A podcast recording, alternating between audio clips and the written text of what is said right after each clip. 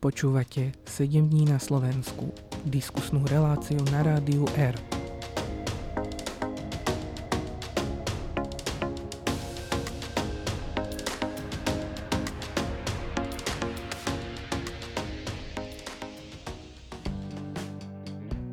Rád by som začal úvodnú epizódu tým, že na Slovensku sme mali voľby. Mnohí z vás to už vedia, mnohí z vás o tom počuli, ale rád by som tu zrekapituloval výsledky týchto volieb, ktoré dopadli pomerne očakávanie na základe predvolebných prieskumov a to s tým výsledkom, že Voľby vyhrala strana Smer, sociálna demokracia so ziskom 22,94% hlasov, nasledovaná stranou Progresívne Slovensko, hlasom sociálna demokracia, do parlamentu sa dostala aj koalícia Olano a priatelia, Kresťanská únia a za ľudí, strana KDH, Sloboda a Solidarita, a posledná so ziskom desiatich mandátov skončila Slovenská národná strana.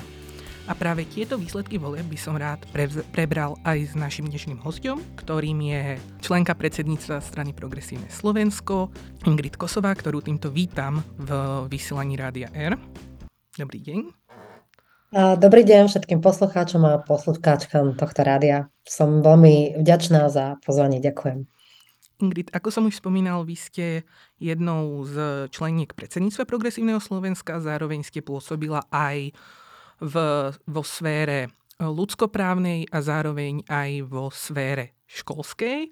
Konkrétne pôsobíte ako zriadovateľka siete súkromných škôl a tým pádom rád by som sa vás ale najskôr spýtal, ako jedna z tvári Progresívneho Slovenska, ako vnímate fakt, že aktuálne podpredsedovia strán Smer Hlas a Slovenská národná strana podpísali koaličnú zmluvu a chystajú sa vstúpiť spolu do vlády. Jedná sa o pomyselný návrat do minulosti, ktorý bol hlavným motom progresívneho Slovenska pred voľbami? Ak sa na to pozrieme z pozície toho, čo Slovenská republika potrebuje na to, aby bola modernou krajinou 21. storočia, tak musíme naozaj konštatovať, že bohužiaľ tento návrat do minulosti sa konať bude. A to nie je len kvôli tomu, že v podstate Smer a ostatné strany, ktoré sú momentálne v koalícii a ktoré vyhrali voľby, tak tu už vlády 12 rokov a teda mali dostatok príležitostí na to, aby dokázali z našho Slovenska urobiť modernú krajinu a nepodarilo sa im to, však vidíme sami v akom stave je napríklad školstvo alebo zdravotníctvo. Ale hovoríme to aj kvôli tomu, uh, aké, aká bola kampaň, aké heslá populistické, radikálne a agresívne zaznievali počas celej kampane z úst samotného hlavného predstaviteľa uh, Smeru, uh, ktorý má naozaj retoriku, ktorá nie je hodná európskej krajiny 21. storočia. Z tohto pohľadu máme skôr pocit, a my na tom demokratickom spektre politických strán, že sa naozaj rúčime nielen do minulosti, ale aj do izolácie celospoločenskej, ale aj celoeurópskej. A to je naozaj hm, veľmi rizikové pre všetkých ľudí na Slovensku. Áno, áno, je to tak. A ešte pred dvomi týždňami ale nebolo úplne zrejme, že či skutočne vznikne koalícia strán Smer, sociálna demokracia, hlas a SNS, ale bola tu aj možnosť vzniku širšej koalície stran Progresívne Slovensko, KDH, Sloboda Solidarita a práve strany Hlas sociálna demokracia.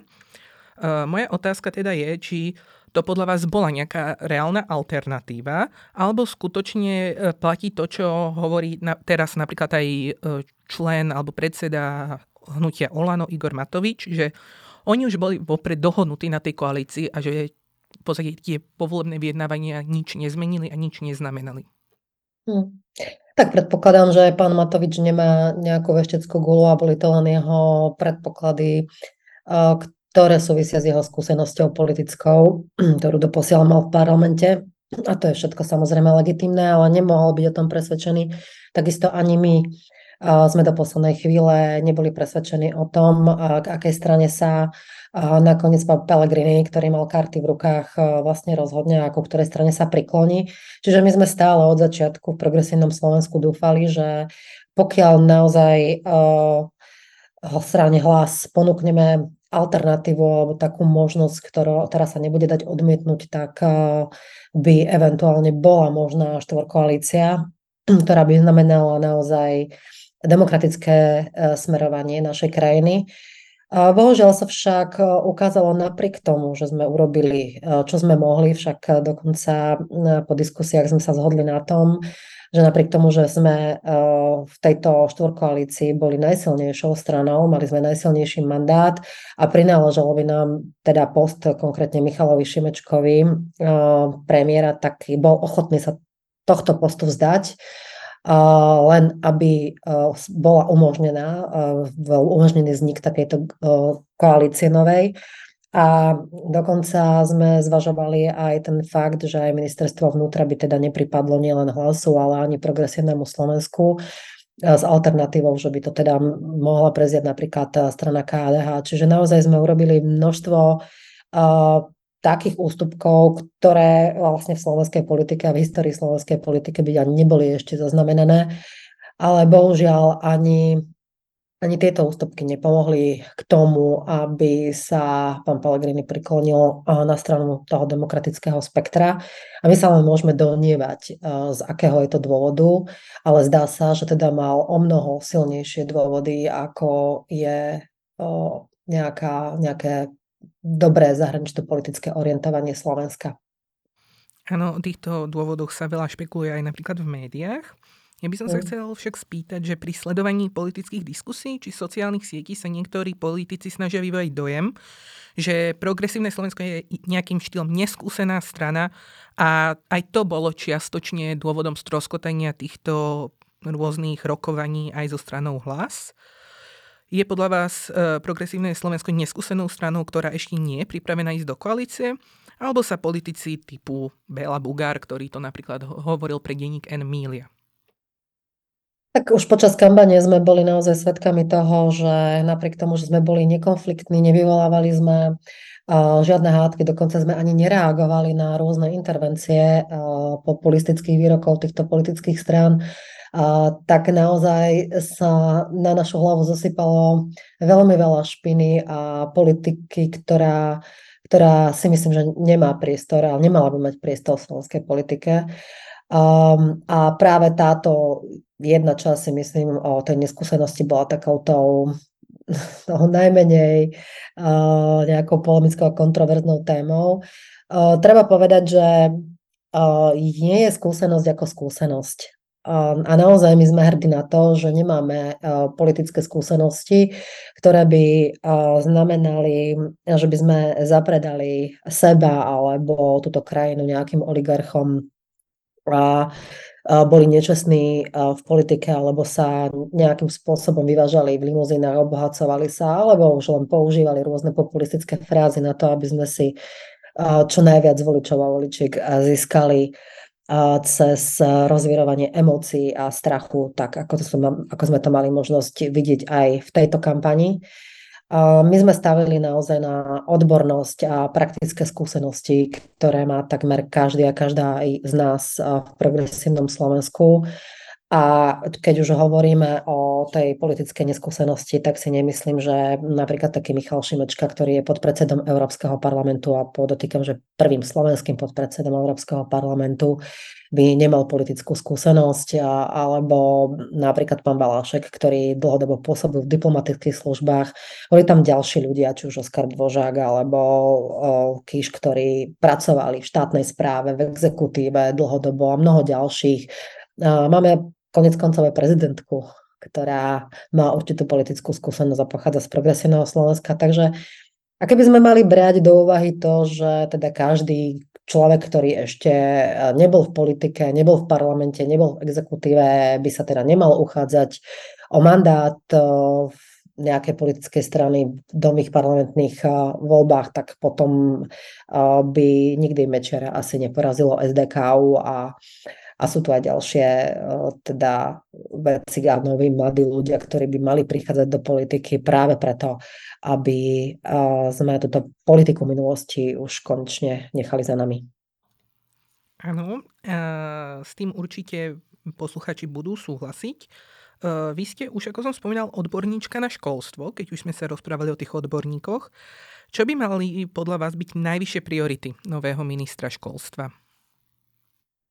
Tak od dneska je jasné, že novým ministrom školstva bude Tomáš Drucker. Už máme toto meno, je to nominant hlasu a ja teda musím povedať, že z tých všetkých nominácií, ktoré boli predstavené na rôznych pozíciách, či už zo stranu Smer hlas, alebo SNS, to je asi najkontroverznejšou stranou v tomto trojlistku, tak práve Tomáš Drucker eh, sa mi javí ako také najmenšie zlo, ale je nutné povedať, že ho pokladám skôr za dobrého manažéra ako za dobrého odborníka a osobne si myslím, že ministerstvo školstva by si už naozaj zasluhovalo po dlhom čase, aby na jej hlave na vrcholovom poste bol naozaj nielen manažer, ale aj odborník, ktorý naozaj hlboko vidí do problémov školstva. Čiže z tohto aspektu mám trošku obavy o tom, kam budú smerovať všetky tie dôležité eh, kroky, reformy, eh, ktorú bude potrebné implementovať v nasledujúcom období.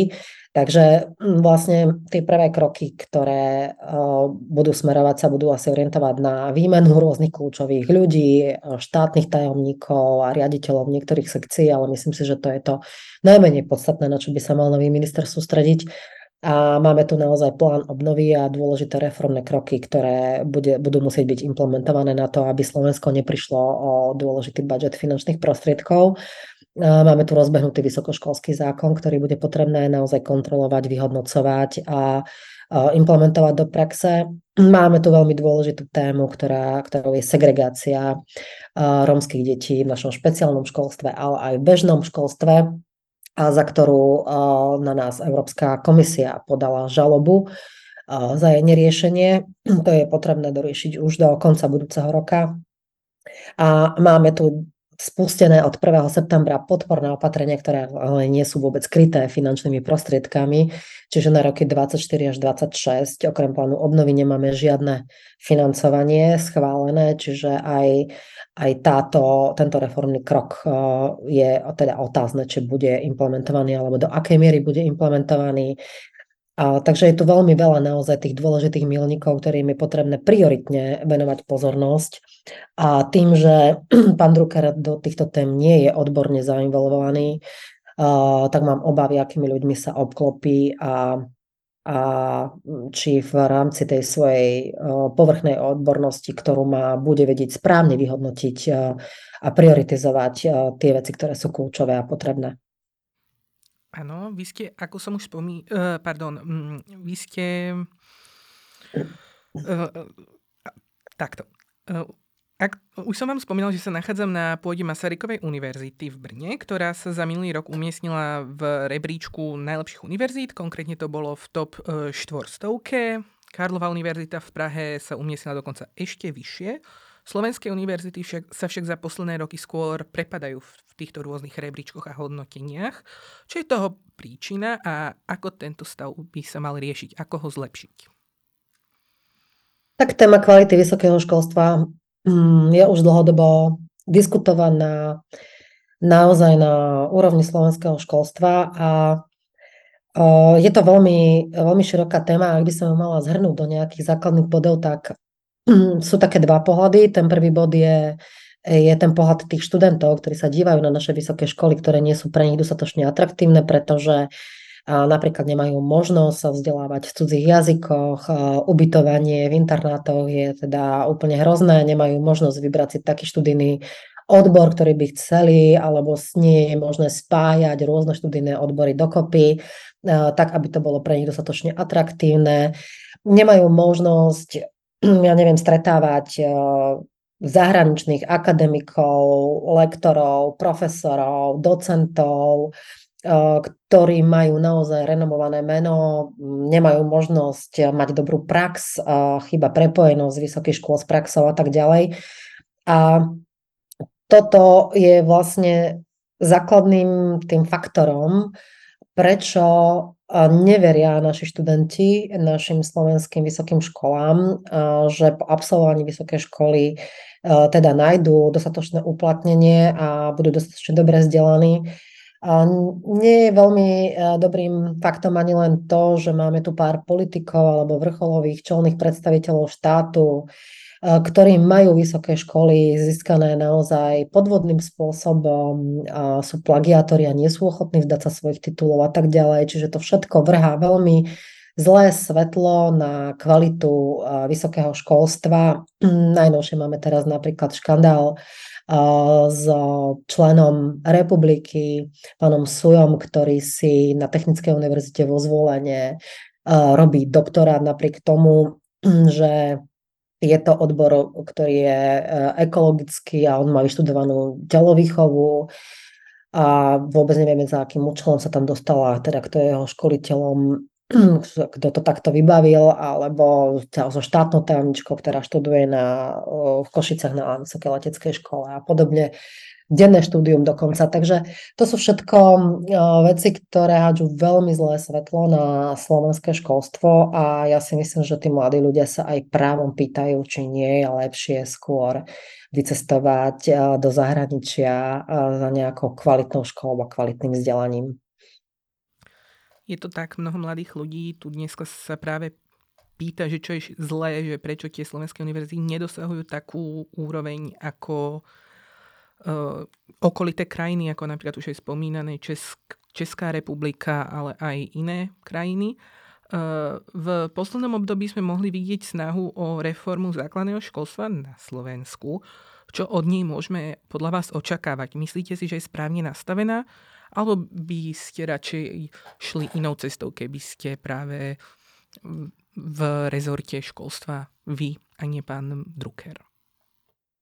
No, určite odpovieme na túto otázku, ale ešte by som sa rada vrátila aj k tým vysokým školám na chvíľočku, pretože som povedala len o tých negatívnych veciach, ale nepovedala som to dôležité, čo by sa patrilo teda povedať a to je aj to, že máme tu nový vysokoškolský zákon a plán obnovy, ktorý naozaj uh, začína s prvými reformami v oblasti vysokoškolského vzdelávania. A ja viem, že tí a tí, ktoré nás teraz počúvajú, tak pre nich to už bude asi irrelevantné, pretože výstupy tejto reformy uh, budú viditeľné možno až o niekoľko rokov, kedy už oni budú na trhu práce.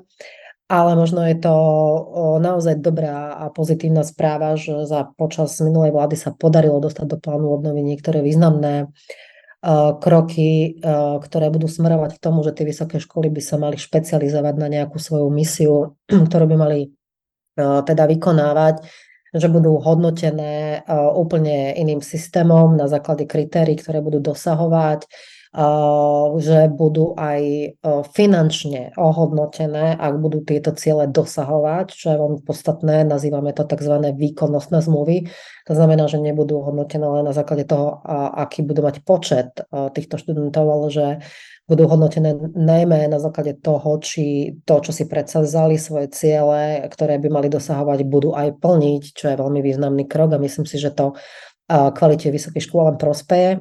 A takisto sú tam aj veľmi významné kroky v oblasti internacionalizácie a prilákania tých zahraničných akademikov a akademičiek na Slovensko, ale aj zlepšenie spolupráce našich univerzít napríklad s ľuďmi, našimi Slovákmi, ktorí študujú v zahraničí alebo pracujú v zahraničí.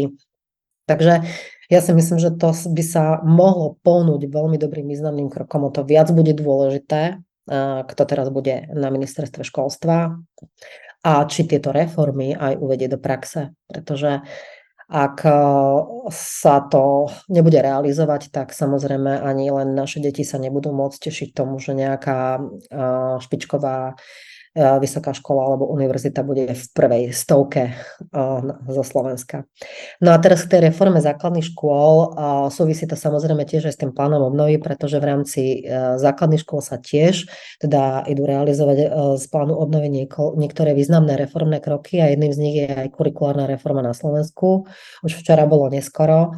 Jej cieľom je samozrejme zlepšiť kritické myslenie u detí, ale to, čo je dôležité, je, aby sa tie deti učili inak.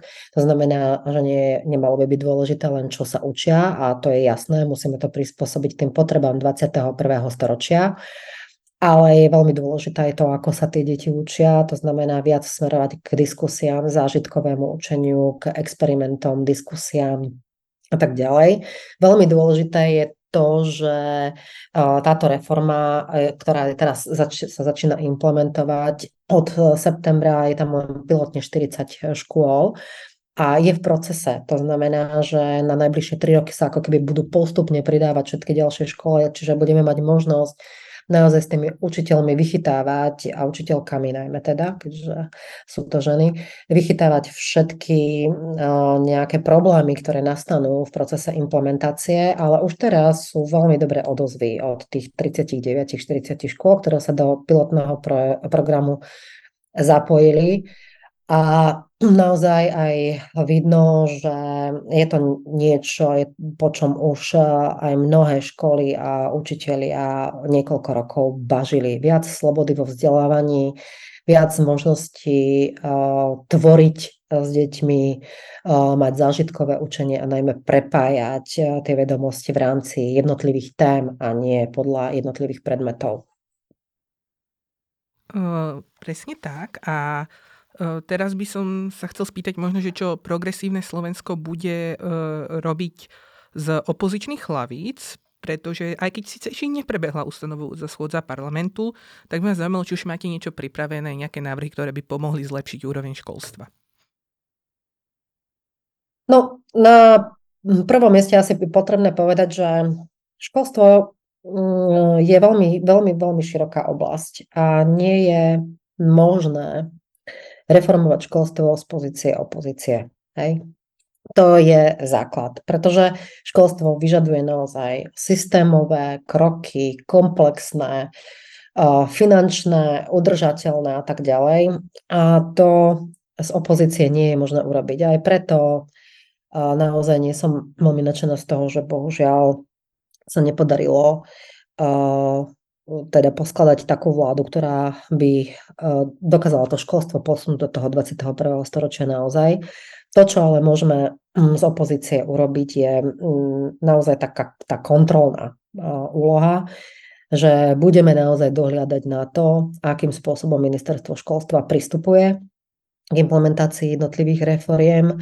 Budeme upozorňovať eh, na neustále možno aj pochybenia, alebo budeme upozorňovať na tie veci, ktoré sú dôležité čomu sa nevenuje dostatočná pozornosť a tak ďalej. Budeme uh, upozorňovať na neplnenie napríklad uh, cieľov a milníkov v pláne obnovy, alebo aj na nejaké dôležité situácie z praxe, ktoré vyvstanú a tak ďalej. Pardon. No a to, čo ešte môžeme robiť, tak samozrejme uh, budeme mať nejaké pozície vo výboroch, uh, aj vo výbore školstva, uh, kde budú prerokované dôležité legislatívne zámery, ktoré budú prichádzať od vlády. A tam budeme môcť pripomienkovať alebo navrhovať nejaké pozmeňovacie návrhy k tomu, aby tie programy boli samozrejme, alebo legislatívne návrhy boli také, aby sme my s nimi boli v súlade. No ale samozrejme je tu aj druhá časť potom tej opozičnej práce a to je tá naša vlastná legislatívna práca, naše vlastné analýzy, ktoré uh, si budeme musieť a budeme si radi vytvárať a samozrejme budeme aj uh, vytvárať si rôzne siete s, dôležitý, s dôležitými stakeholder, stakeholdermi v tejto oblasti, či už rôznymi stavovskými organizáciami, neziskovými organizáciami a tak ďalej.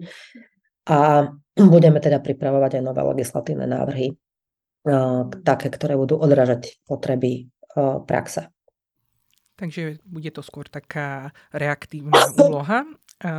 I teraz by som sa ešte aj chvíľku rád vrátil k témam, ktoré sa na Slovensku v posledných dňoch najviac skloňujú. Prvou z nich je, že predseda strany Smer a budúci predseda vlády pravdepodobne, pán Robert Fico, na svojich tlačových konferenciách opakovane hovoril, že ako prvý krok by na prvom rokovaní vlády zaviedol hraničné kontroly na hraniciach. Je toto niečo, s čím by progresívne Slovensko súhlasilo?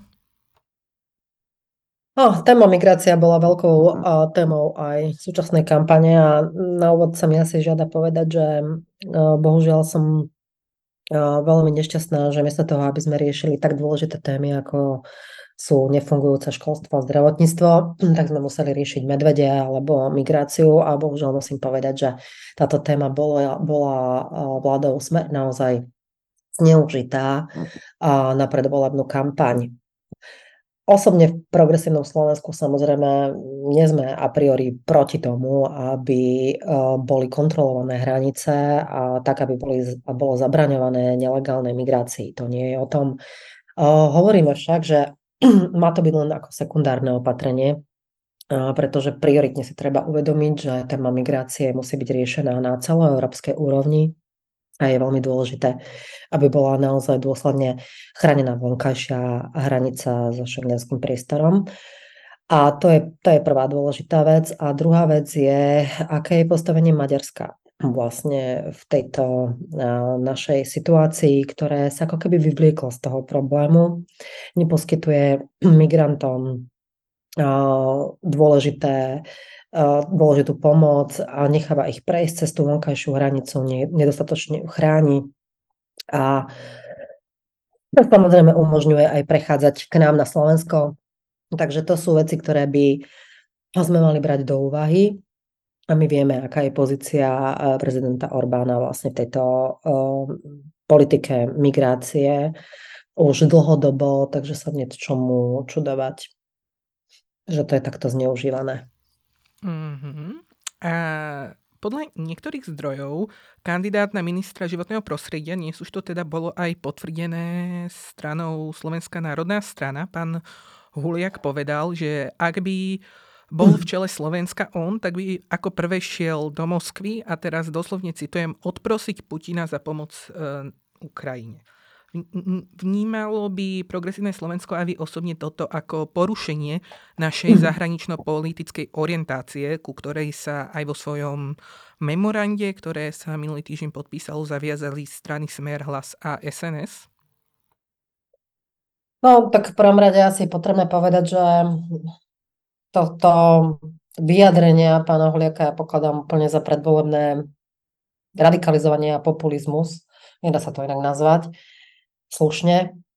A celkovo samotná tá predstava, že uh, pán Ohliak teraz ide na návštevu do Ruska aj s pánom Damkom a žiadajú tam prezidenta Putina, aby ukončil vojnu, tak to sa mi zdá minimálne úspavné. A nie to ešte realizovateľné. Ale uh, teraz už vážne, akože to samotné vyhlásenie je nejakou jasnou deklaráciou nejakej zahraničnej politickej orientácie Slovenskej národnej strany a samozrejme samotného pána Huliaka, ktorá je úplne v kontraste so záujmami Európskej únie a tým pádom aj v kontraste so záujmami Slovenskej republiky a s jej zahraničnou politickou orientáciou, ktorá chce byť naďalej súčasťou Európskej únie a súčasťou modernej Európy. Takže samotné tieto vyhlásenie ja vnímam ako narušenie stabilných vzťahov, veľkého rizika izolácie v európskom spoločenskom kontexte a aj samotného znižovania vlastne autority a suverenity Slovenskej republiky a partnerských vzťahov z Európskej únie je to nepriateľné úplne. Tak a ešte otázočka na záver. E, nakoľko sa nachádzame aktuálne v rádiu, ktoré vysiela primárne pre českého poslucháča, tak by ma zaujímalo, aké poučenie by si malo zobrať Česko z slovenských voleb a ich výsledkov? No, také Českú republiku samozrejme pokladám za vyspelú aj kultúrne, aj vzdelanostne veľmi vyspelú krajinu, ktoré si netrofáme radiť, čo má má robiť, alebo už vôbec nevoličom a voličkám ako voliť, no to asi som malý pán, ale môžem povedať, uh, čo ja vnímam, z čoho sme sa my, by sme sa tu teda na Slovensku aj ostatní mali poučiť z tých našich výsledkov volieb. A tá prvá vec, ktorú som si uvedomila, je, že ľudia majú strašne krátku pamäť. Niektorým naozaj stačilo len 3 roky na to, aby zabudli, aké predražené zákazky Mm, a aké rozkradanie verejných financí sa dialo za vlády Roberta Fica a jeho kumpánov na Slovensku. Zabudli na korupciu, zabudli na smrť Kuciaka a Martiny Kušnerovej, zabudli za, na unesenie štátu oligarchmi, ktorí ovládali sudcov, ktorí rozhodovali tak, ako im oni zaplatili.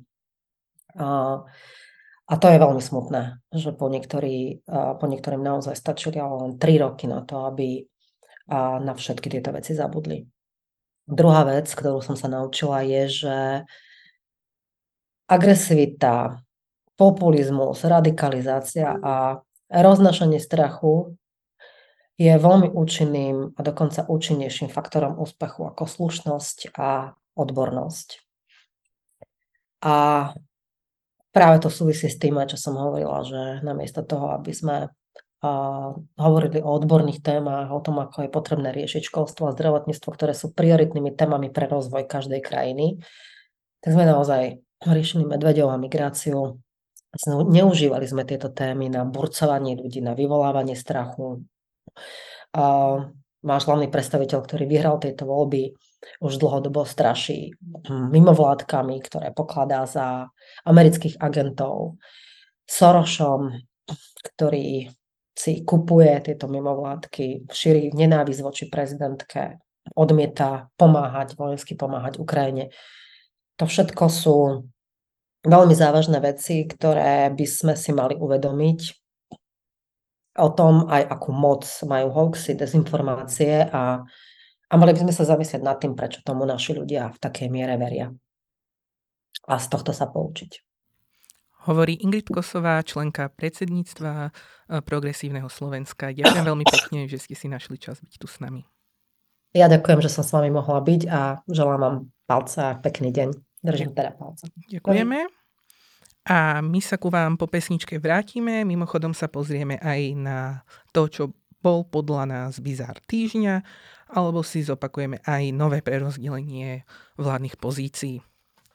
Počúvajte nás. Ako už aj bolo z mojej strany spomínané, máme tu aj bizár týždňa, na ktorý by som sa rád pozrel. A nakoľko už e, od volie prešlo viac času, ale toto je prvá epizóda našho nového podcastu, našej novej relácie, tak som sa rozhodol vybrať rovno dva bizáry, ktoré určite stoja za to pozrieť si ich. Prvý z nich je náš e, bývalý predseda parlamentu, predseda Slovenskej národnej strany Andrej Danko, ktorý pri podpise koaličn alebo teda memoranda o tom, že vznikne koaličná zmluva, rozmontoval svoje pero. A ako druhý bizár by som rád označil vyjadrenie pani Moniky Beňovej, ktorá je slovenská europoslankyňa, kvestorka Európskeho parlamentu a zároveň ponovom by sa mohla žiť aj ako veštica, nakoľko toto bolo jej vyjadrenie tesne po vyhlásení výsledkov volieb. Hlas a SNS, no. Presvedčíte hlas? Hlas? Jasné. Takže okrem pani poslankyne Valovej má smer Slovenská sociálna demokracia aj novú nádej na vešticu. Slovenský Infoflash.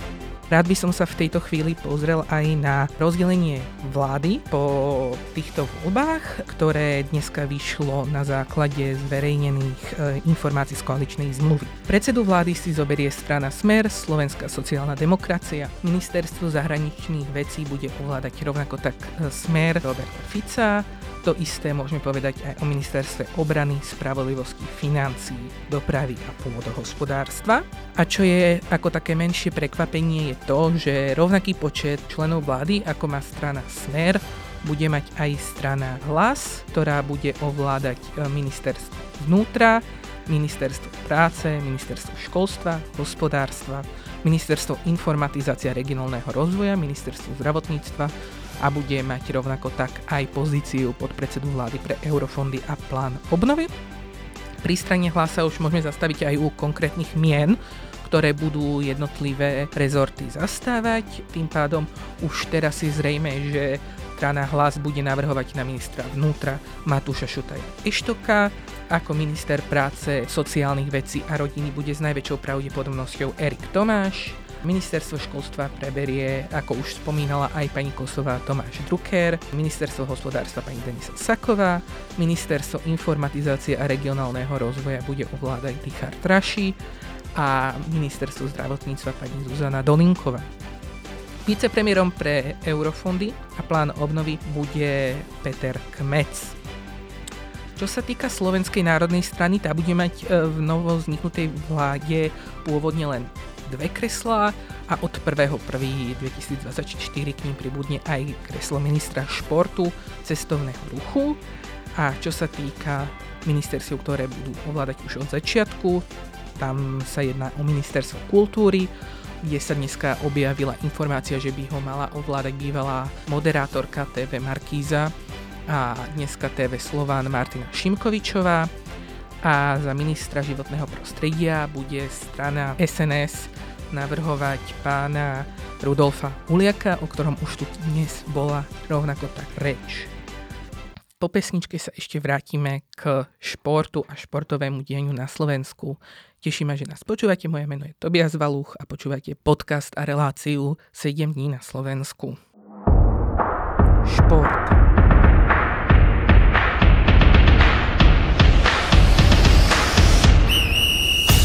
A máme tu aj správy zo sveta športu, ako už bolo avizované.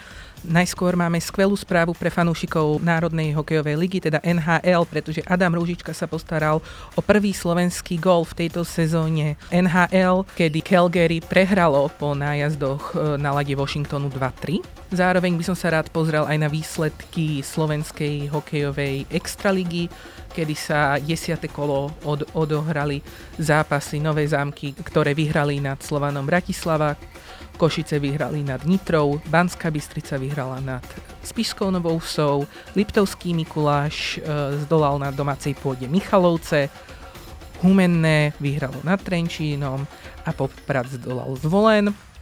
Čo sa týka celkovej tabulky, aktuálne sa na prvom mieste nachádza práve posledný spomínaný Zvolen a na druhom mieste Spišská Nová Ves, nasledovaná novými zámkami.